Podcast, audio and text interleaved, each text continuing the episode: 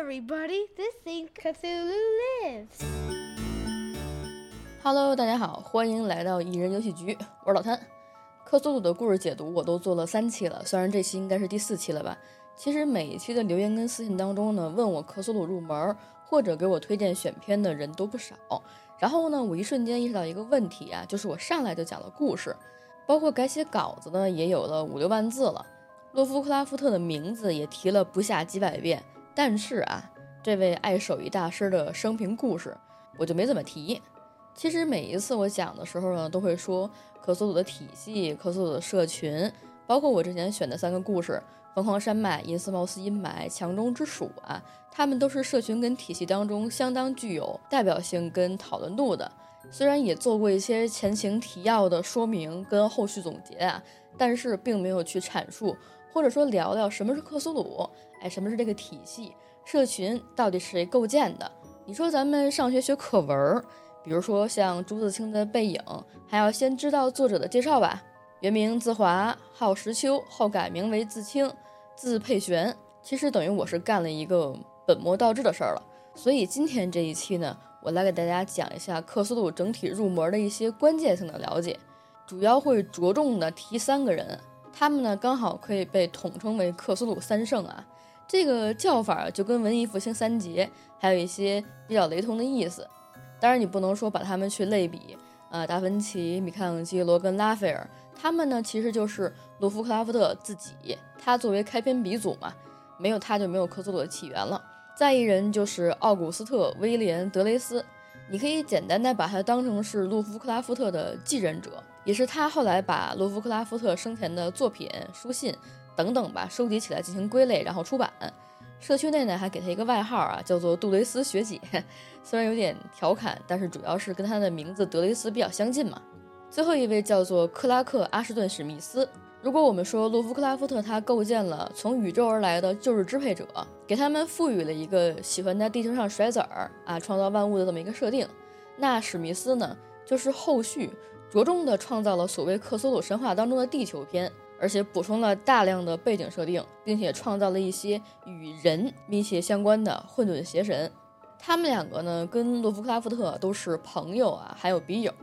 且两个人呢也都是当时相当具有名气的小说家。当然，我今天来给大家讲这个事儿啊，不是说谁谁谁谁谁几几年出生了，几几年死了。这个不是我今天要讲的重点，这个大家稍微去百度一下就明白了。我们主要是来聊这个三叠之间的关系，他们的写作特点，相辅相成的延续跟发展这种。没准你今天听完我讲之后呢，了解了一些他们的写作手法跟一些构建的话，没准也能够自己尝试去社区当中写两篇试试看啊，也是没准的。所以呢，这一期的整体内容就像是我之前做过的游戏编剧须知的那个视频一样啊，实话实说。也可能有点干吧，所以我在想选题的时候呢，也想把它做成一个一边聊天一边鉴赏的一个节目啊，可能还会有趣一点。当然，这个干巴的情况啊，也跟早些年的一些出版环境有关系，包括现在也是出这个克苏鲁的内容，几乎全部都是罗夫克拉夫特，因为它的版权后来是开放了，等于所有人都能出。其他的克苏鲁体系的内容呢，也很少有人去选取啊。一个是成本问题，一个是还要提前去做一些呃粉丝的勾兑啊，还要去找一些初始的流量。这个从商业的角度上来讲，其实有点吃亏。包括我之前讲银丝茅斯那一期的前头呢，也说了，咱们国内出版克苏鲁神话的实体书的产物啊，基本上就是在卷设计、卷选片、卷翻译。等于是在七月初的时候吧，我有一个出版社的朋友，他呢就给我寄了。新出的克拉克·阿什顿·史密斯啊，国内首次出版的一大套书，非常厚，装帧什么的也比较考究啊。我给大家稍微看一下，可能我都不太好举起来。这是一一大本儿，然后这还有两本儿，我这个手后边还夹着一个小册子啊，看这个非常的厚，举起来有点费劲。它的这个名字呢叫做《虚境奇谈》啊，等于现在也是我们国内唯一中文圈之内完整收录史密斯的克苏鲁神话作品。当然呢，好货不私藏。大家如果看了今天这期内容，你对这个社群啊跟体系有什么想聊的，你也可以在弹幕跟评论区当中发给我，我也会跟上次一样啊，就跟送客喵一样，把这个书就给大家抽了，到时候就直接寄到你们家，所以就该写就写啊。之后我给大家讲这个克拉克阿什顿史密斯的时候啊，会按照统称把它叫做 C.A. 史密斯或者史密斯。就着刚才我说的那一点儿，我是没想到还有编辑能够去惦记出这个史密斯的书。我不是老说那个洛夫克拉夫特写东西的时候特别炫技，然后史密斯的写法呢都不能说是炫技了，他等于是那种更华丽、更重技巧的一种写法，给人的感觉就像是那种黑魔法一样。很遗憾啊，我是没有霍格沃茨的老师教我黑魔法防御术的，等于是看到这个装帧的时候啊，还有这个排版的时候，我就还是挺喜欢的，因为。我还有个韩套在后边，我没拿过来。它整体摆在你面前的时候非常大，尤其是还有这四张大陆啊珍贵的仿古地图，喜欢是挺喜欢的，但是我也不敢贴，所以就完全把它当做一个收藏品，搁在我那堆藏书票的夹子里边了。本来呢，我还有一个担心啊，因为大家其实听我讲了这么多期克苏鲁的内容，也知道我的风格，就是基本上都要稍微改写一遍。所以，对于这个原文的文本的质量啊，文本的翻译，我就会更挑剔一点。包括我看书啊，选译者，我还有很多译者的朋友，就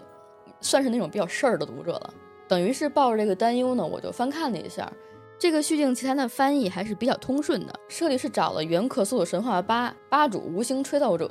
担任的这个翻译，人家的水平其实比我这种只能会拿嘴去涮的人要强太多了啊。尤其是其中还翻译了一些诗歌，正好呢，也就差提一嘴。我们看到的多数都是克苏鲁故事，对吧？其实它包含在内部的诗歌是非常好看的，非常高概念。一会儿我们讲完克苏鲁的体系构成的时候，我也会从这个书当中给大家挑那么几首诗歌来品鉴一下。你就单说这个诗歌别册啊，叫做鹤立孔山的飞沫，它还是中英双语的啊。我看了看，大概有个三十多首诗。还有一个引进版的入门 MOOC，里边就梳理了旧日支配者的初阶入门列表，还有一些克苏鲁文学的发展历程跟重要作家梳理，标志性的作品出版图鉴啊，还有一些书本的内容介绍、冷知识啊，都在里边。回到我们今天的重点，洛夫克拉夫特这个人呢，其实从生平角度上来讲，他过得非常的凄苦，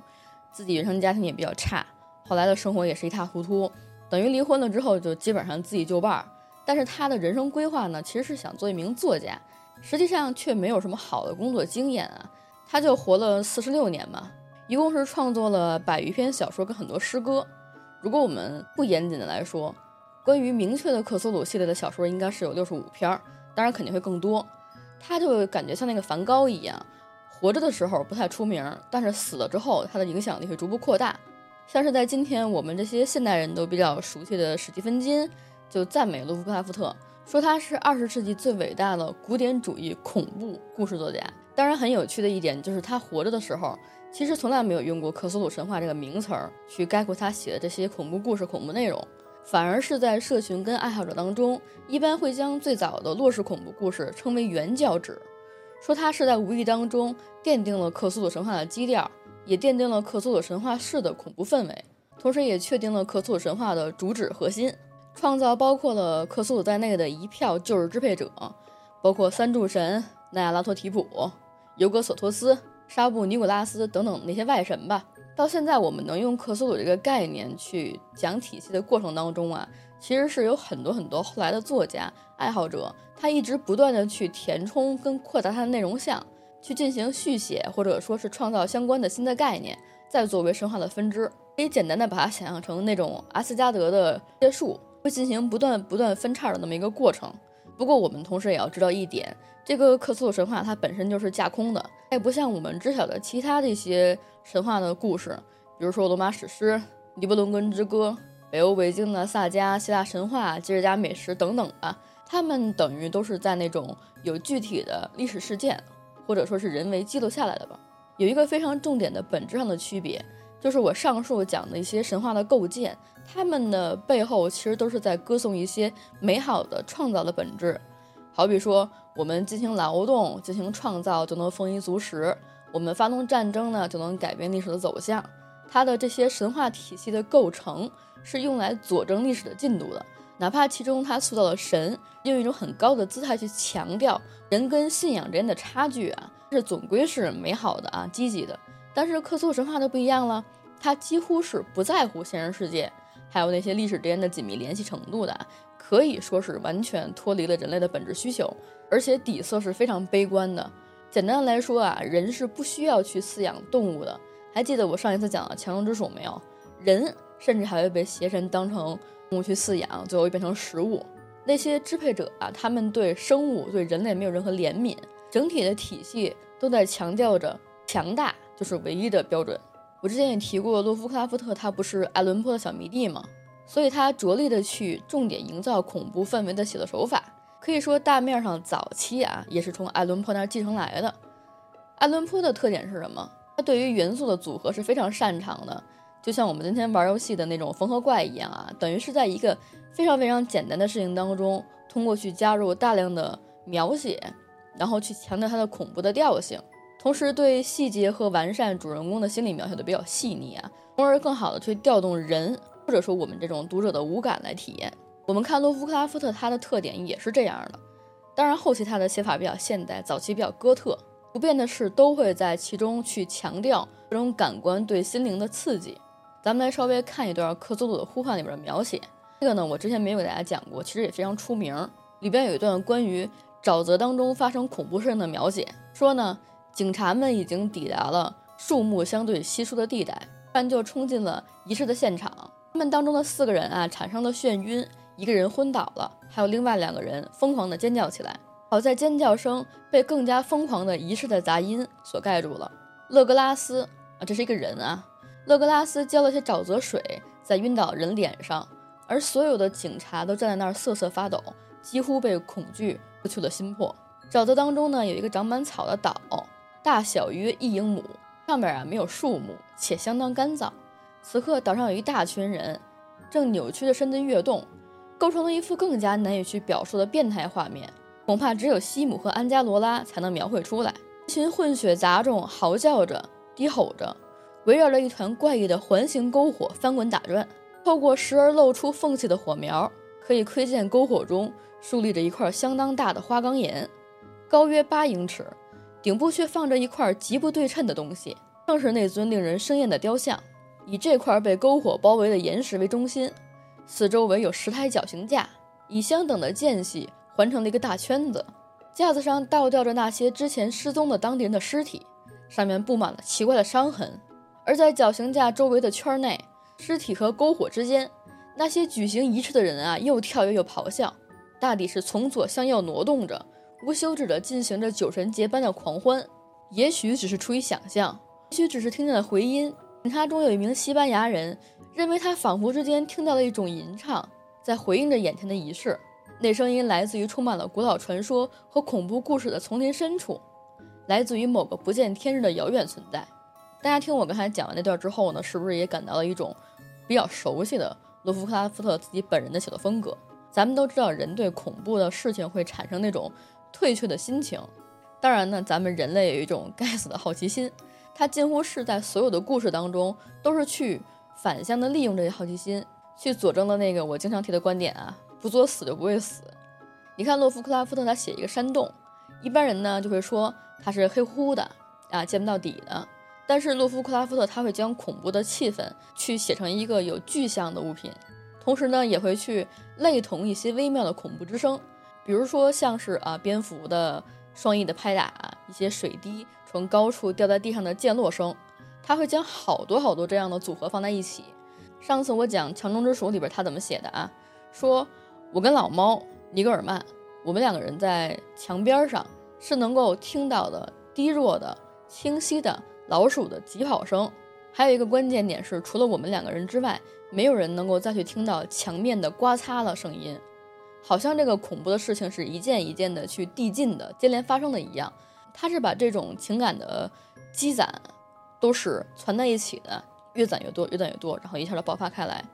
当然，我知道很多人听到这儿可能就会抬杠了，啊，那个后边写恐怖故事人很多，什么日式恐怖，对吧？然后那个一些什么泰国恐怖的电影儿，大家都是用这种方法的。但你要想到那个时候是有年代限制的，你拿一个现代的作品去类比几十年之之前一个恐怖原初的作品，它的那种方法，那我为什么不往前再去比呢？比到之前写德古拉写那个卡米拉，写写弗兰克斯坦，那个都不现实。但我真的要说，就是洛夫克拉夫特他有一个非常神奇的技能啊，就是他能造神，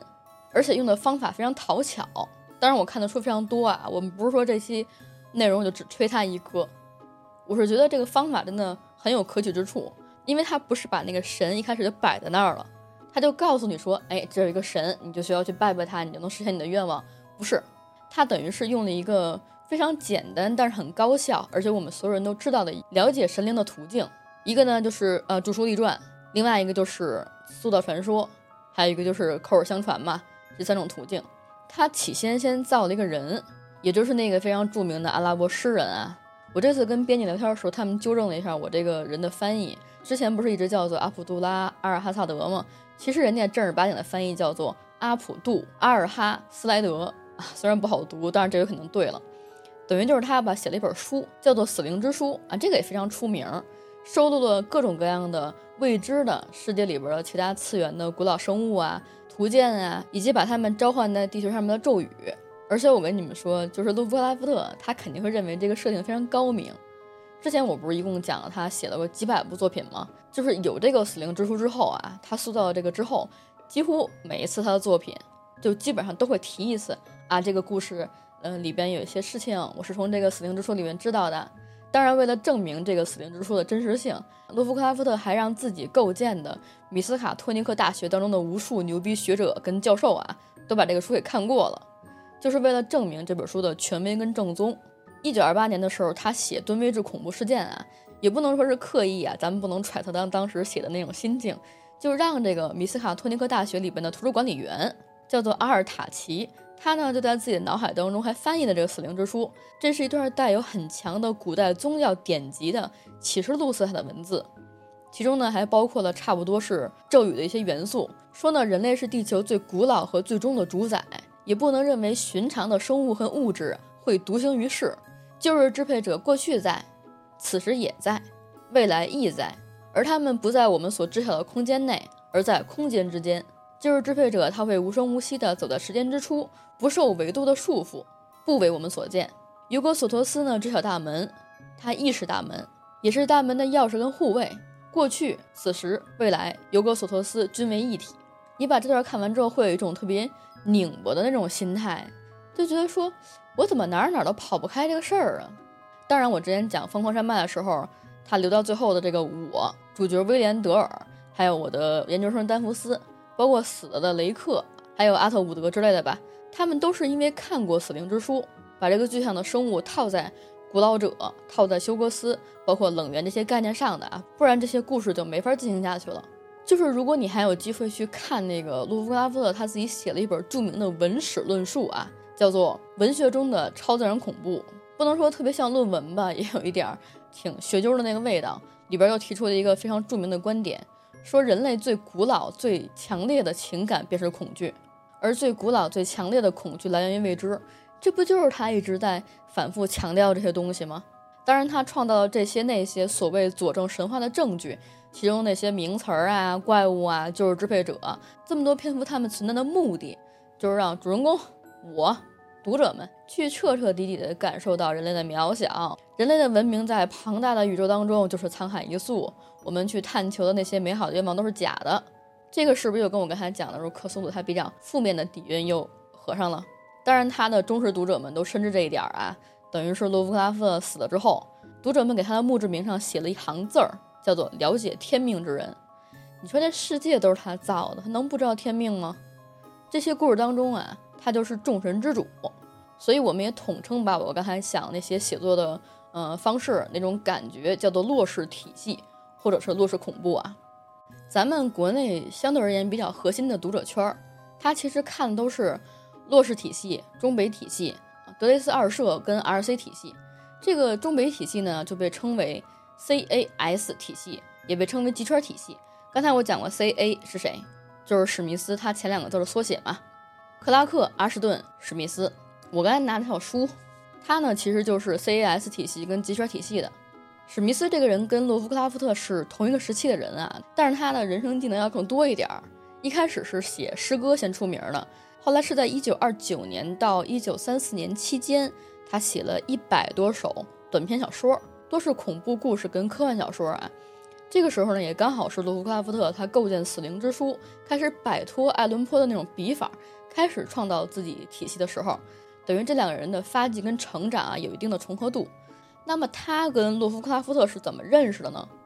一九一八年以后，史密斯他开始接触了一些后来被称为洛夫克拉夫特圈子成员儿，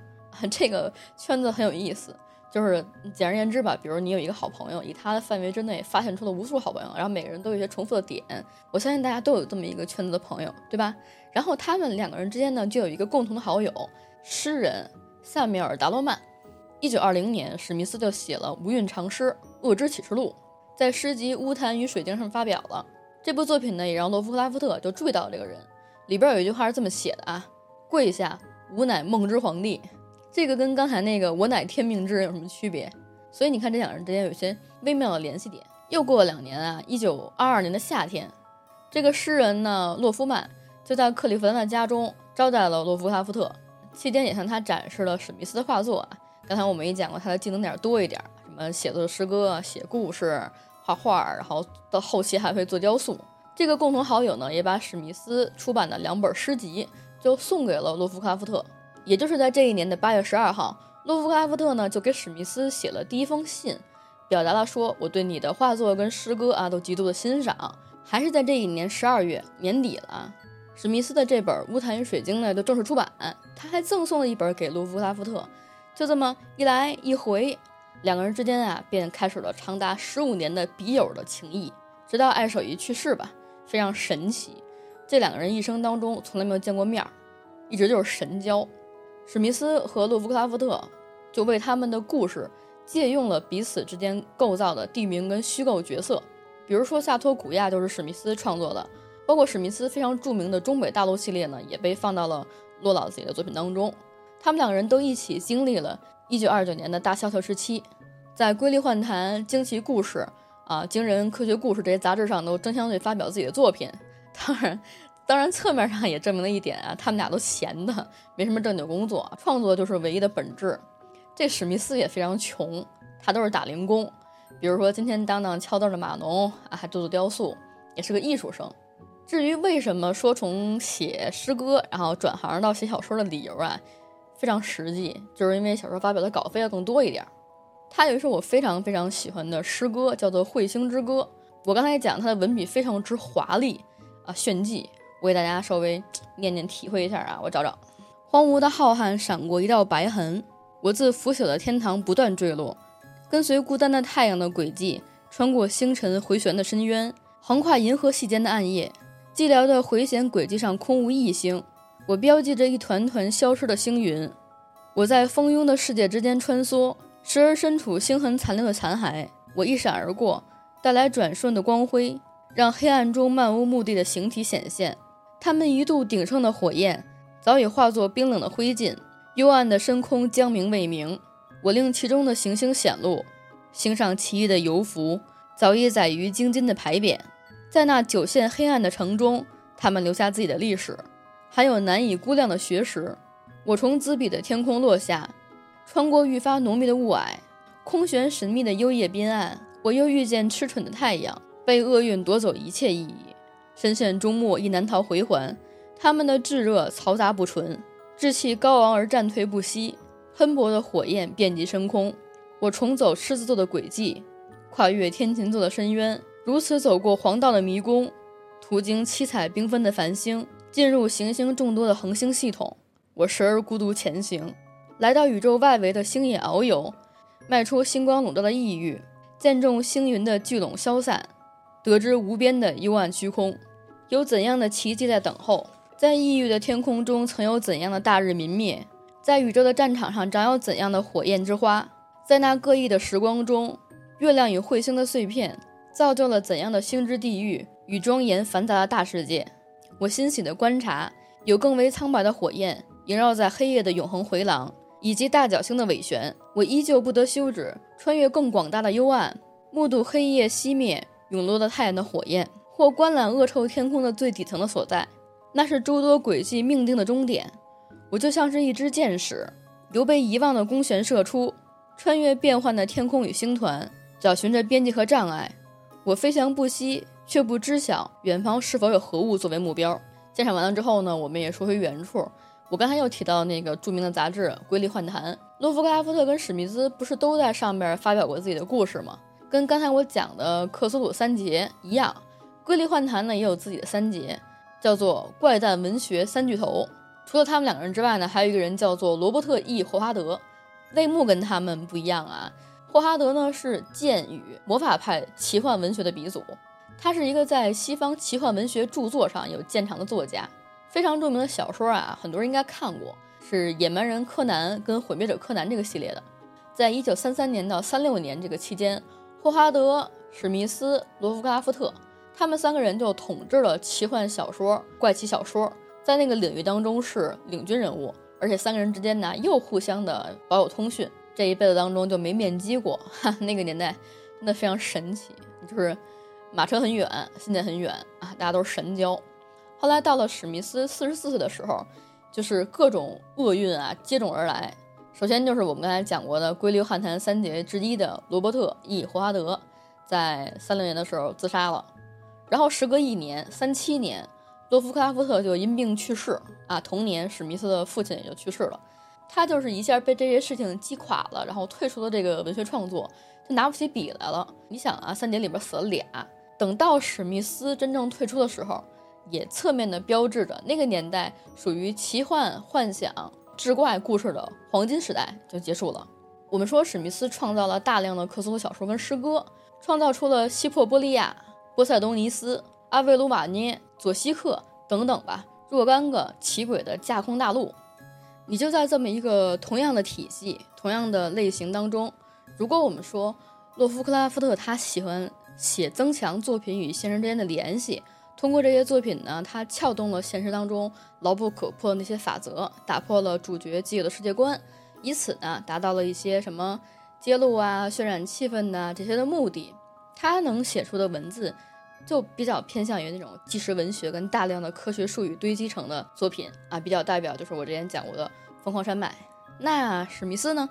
他其实就是通过另外一种方法，达到了一种类似的效果。首先，他会塑造一个自尊。自傲的英雄式的角色，然后再让他呢通过一些遭遇、一些什么超乎寻常啊、离奇诡异的经历，在此过程当中，再用讥讽、幽默的手法，把这个角色他一些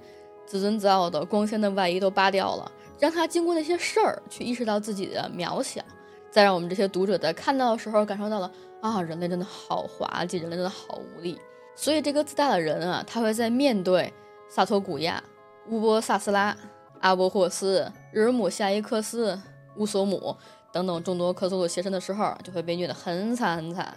等于是他会在进入到撒旦普拉塞罗斯奇谭的故事当中，遇到了萨托古亚，又到了白色蠕虫的到来，哎，里边又会遇到了救世支配者之一的夏利姆，还有就是藏海所之神，里边又有莫尔迪基安，通往土星之门，还有大法师伊布恩等等等等吧。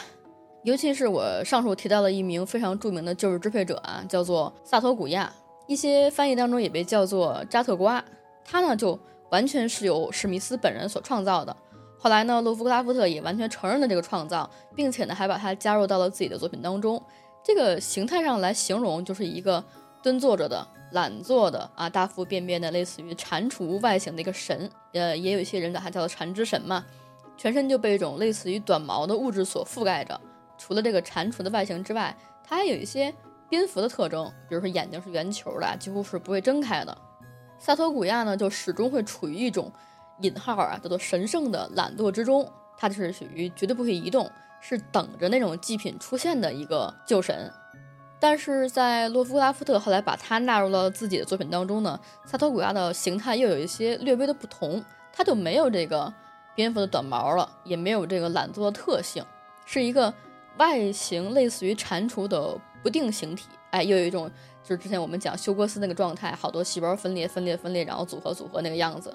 而且这个萨托古亚在多夫克拉夫特的笔下啊，崇拜的异教徒比较多，并且最终还是取代了对驯鹿地母神红伊德的崇拜。综合起来，是在这两个人多夫克拉夫特跟史密斯的笔下，萨托古亚的崇拜啊，分别导致了很多很多文明最后的衰落。包括了中北大陆、原始大陆、蛇人文明啊、球球人文明等等吧。这个形象可以说是串联他们两个人之间体系作品的一个非常重要的纽带，也是非常出名的一个角色。他们两个对这个形象之间呢，既有融合，也有区别。史密斯构建的故事当中啊，华丽是很华丽的，但是他的视角非常尖锐，也很有批判性的讽刺性。因为我个人非常喜欢拉美文学跟魔幻现实主义，就是我之前在前前味工作的时候做过杨马特的营销编辑，就是写《少年派》的那个作者。后来出了一本书叫做《普莱拉高山》，所以我是很能 get 那一点的。其实从上述两位作者的写作方式跟他营造出来的感觉，那现在我们要怎么去评价克苏鲁这种古典主义科幻恐怖小说？我觉得是可以引用史密斯自己的一句话，他说呢：“我自己的理想是通过一种带有魔力的叙述，去诱使读者接受一种或者一个系列的不可能性。在我的作品当中呢。”我会用散文般的节奏、隐喻、明喻、音色、反点以及其他的文体风格，就像一种咒语。他的这个总结是高度概括啊，我觉得不能跟大家空说。然后我找了这个，也是这个书当中的第九十三页，有一个他写的白巫女的片段，里边有这么一段描写啊，说是他从未见过他，就是男他跟女他，他从未见过他从何而来，他突然现身人海中央，周遭尽是肤色褐黄。发丝棕褐、眼眸深蓝的森果斯少女，他身处其中，就像是一抹来自寒宫的倩魂。他尚未理清她究竟是神是魂是人，她便已飘然离去。她就像是冰雪和极光的造物，一头苍白至极的银发披落，一双美目如天池盛满月华。她的衣物用某种朦胧的白色织物造就，就像她本人一样纯美空灵。她似乎伴随着偏远僻地。那坚不可破的孤独，伴随着高原大山那深邃无底的死寂，他悄然走过，热闹喧嚣的人们便沉寂下来，仿佛此地是一座荒废已久的死城。人们在突如其来的讶然中，纷纷为他让开道路。不懂窃窃私语打破这种沉寂，图尔莎便已猜到了他的身份。他知道自己看到的是白巫女。有没有觉得那段非常的浪漫啊？就跟他史密斯讲的一样，有一种散文般的触感。当然，我们说史密斯他对于克苏鲁神话的贡献啊，不能只是说在概念跟文体上，还有一些比较实际的事情，就是他跟另外一个三杰啊，杜蕾斯学姐、奥古斯特、威廉·德雷斯，他们就是一起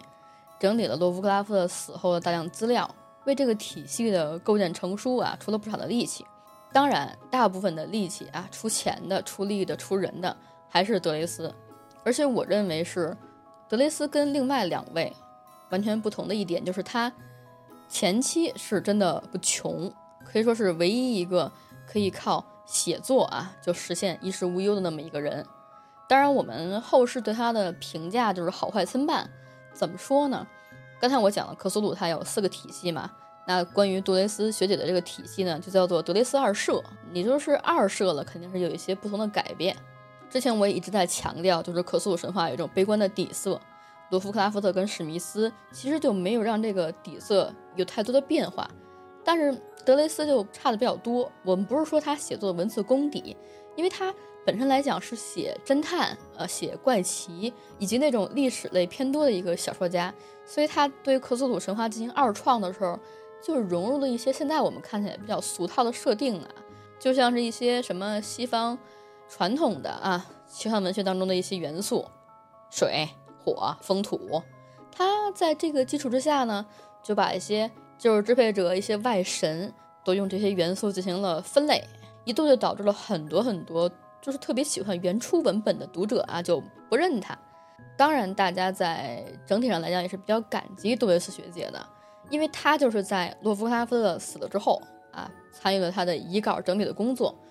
那个年代就。比较特殊啊，你就压根儿没有一个人愿意出版他这种作品。后来德雷斯就是跟另外一个朋友，也是卢夫卡夫特遗物的一个管理者，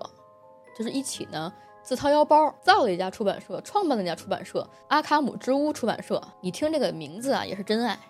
那后世的很多作者呢，很多写手，他们之所以能够继续的去增补克苏鲁的故事，其实也是因为德雷斯他有一种无私啊，他就是。开放了这个克苏鲁神话的创作权，其实他是可以垄断的，但是没有哦。我们都知道，就是，嗯，出版作品有一个时限嘛，多少多少年之后的公版，有的是五十年。但是德雷斯他认识洛夫克拉夫特的时候，就是也是壮年，他甚至认识他比史密斯还早，就是他还是一个学生的时候，这个洛夫克拉夫特已经是他的精神导师了啊。我认为他的角色更像是一个编辑的角色。二六年的时候，他就跟洛夫克拉夫特开始写信了嘛。我们刚才也讲了，二八年的时候，洛夫克拉夫特才跟史密斯开始通信的。洛夫克拉夫特他也是建议德雷斯去尝试这种文体的写作。也也是允许他在自己的作品当中去运用《死灵之书》当中的很多元素。同期，他写了一个作品叫做《潜伏者》，后续也进行了扩写，进行了出版。这个呢，就是一个旧神为了阻止邪神复活的一个故事，简单框架。就是还是那个话，洛夫克拉夫特对于德雷斯的关照啊，就像是这种老师跟兄长一样的关怀。甚至在洛夫克拉夫特死了之后，德雷斯还写了一首挽歌。他说：“我有一个天真的信念。”洛夫克拉夫特是不灭的，哪怕在我死后，他也会一直存在下去。哪怕仅有一天，你的信件再也接不到，灿烂光辉的梦幻，纸上温暖的友情，都与我永绝。克苏鲁依然阔步在门户的彼方，阿拉伯人依然诵读着他的死灵之书，而不死的旧日支配者也会继续绽放光芒。你听这个，就是写出来的感觉，就像是信徒一样。包括刚才我讲的，就是有一个什么罗夫克拉夫特的交友圈儿，他们三个人都都在这个圈儿里，甚至在就是史密斯颓废的啊写不出文章那后续几年，霍华德自杀，罗夫克拉夫特病死，他倒是没有像史密斯一样颓废。当然这里也挺有争议的，后来很多人就是也揣测，也去怀疑，也去质疑，说他去吃了这个洛夫克拉夫特他死之后的红利。这个地方我们就看个人吧，我觉得就是能开放版权，真的是一个很很厉害的事情。而且德雷斯也是说到做到了，最早完成的克苏鲁作品的出版叫做《异乡人与其他故事》，当时找了三个出版社，没人愿意收。一个呢是因为它的篇幅确实太长了啊，之前我们也讲过，烽火山脉当时为什么被拒稿啊，就是因为太长了，跟他们那种体系根本不符合。而且还有就是出版社说他们没钱。毕竟当时的那种情况之下，有谁愿意会在一个嗯特别小众的一个粉丝范围之内去花钱做这个书呢？这很现实。再有就是德雷斯本人作为他的朋友、嗯徒弟吧，包括是信徒，他是无论如何都不希望别人去改动罗夫克拉夫特的原文文本的，就是压迫啊跟排挤之下，很多压力之下，他就自己咬牙做了一个出版社。嗯，我顺便在这儿跟大家科普一下啊，就是做出版社这个事儿没有那么简单。咱们国家是不允许自己个人开出版社的啊！你包括现在很多就是你们知道的很多厉害的图书出版公司，他们都是跟出版社合作拿书号去出书的。但是很多地区不一样，包括现在我们中国台湾，它是有那种注册制度的。比如说我拉一个我的朋友，再拉一个朋友，我们想做一个出版社，就是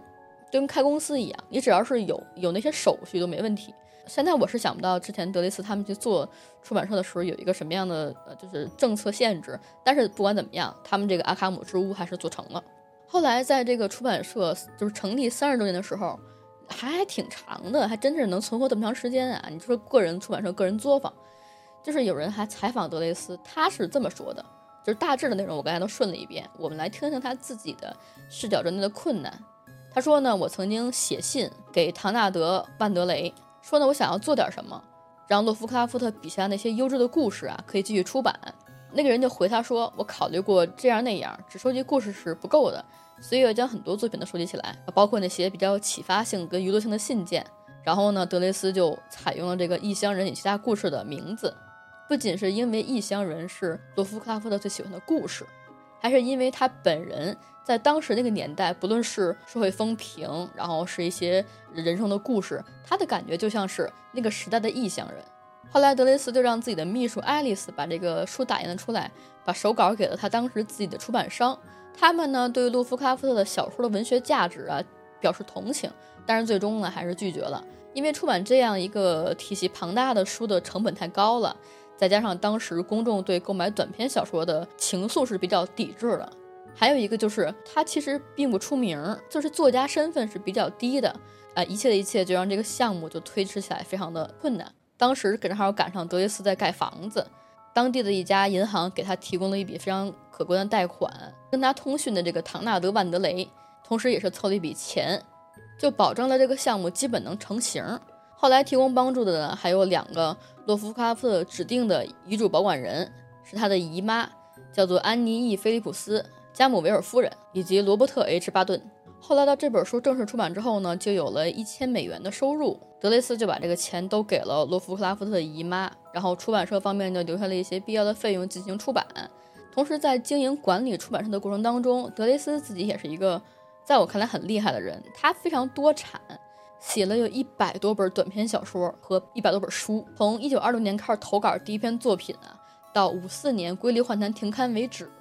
就德雷斯自己呢，在这个杂志上发表的作品就有一百二十篇。德雷斯自己还有一个非常惊人的记录，就是在艾萨克·阿西莫夫之前。德雷斯本人啊，是美国作家出版单行本的最高纪录保持者。当然，我们现在说啊，你很少能找到能比阿西莫夫更高产、更能写的作家。你就是《银河帝国》系列、《基地》系列，啊，这些科幻小说，他一共写了五百多本，这非常要命。过了很多年之后啊，时光的拐点到了四三年，这个阿卡姆之屋就是从呃销量上来讲有些攀升。四四年吧。终于作为一家小型出版社有了一点点的成就啊！一共是做了四个合集，分别是罗夫克拉夫特、亨利·怀特海德还有克拉克·史密斯的合集，就是那些朋友的书嘛。有钱了之后嘛，就想做一点拓展，德雷斯就开始把一些英国幻想作家跟美国幻想作家的作品就纳入他们出版范围之内。但是，一直到二十世纪五十年代左右啊，虽然说整体在销量上有所攀升。但是这个出版社，你投入成本入不敷出，你非常的独立难支，以至于德雷斯就不得不去借贷款，然后来补偿。在七零年的时候，他也接受采访说，事实上，在阿卡姆之屋成立以来啊，没有一年的收入能够去匀平这些支出，所以我个人的收入有必要去支撑阿卡姆之屋的财政状况。我的理解就是，他可能把自己那些稿费，还有一些什么经费就都贴补进去了。哎，说完这个话，七一年，德雷斯就去世了。他去世之后呢，这阿卡姆之屋啊，就是也没啥钱，但是后续也是出了不少的新书。你去外网查，还是能看到他的主页的。一九七二年的英国幻想文学学会为了纪念德雷斯的业绩，就将他们旗下的一个英国幻想文学长篇小说部门命名为奥古斯特·德雷斯奖。威斯康辛河上的美洲威斯康辛州十二号大陆也是以他的名字进行命名的。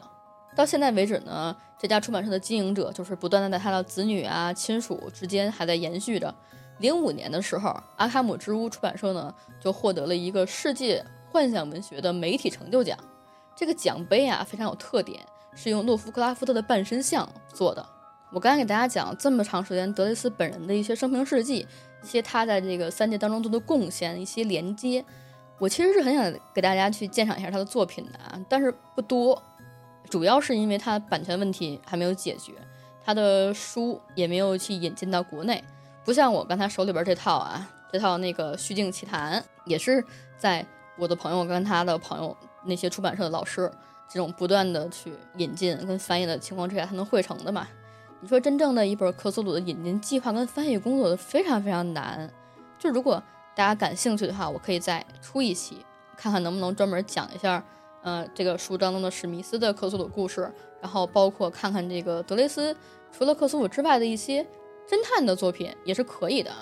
当然，大家对于我这种模式的内容啊，不是单纯的去讲一个故事，可能是一个人一些系列的那种讲法。你当然也不能说是文学评论，我没有那个高度。就是你们能够很好的去接受吗？或者说给我提提意见，那我就在评论区啊等你们了。咱这期视频就到这儿了，下一期视频呢，咱们就继续啊。拜拜了，么么哒了您得。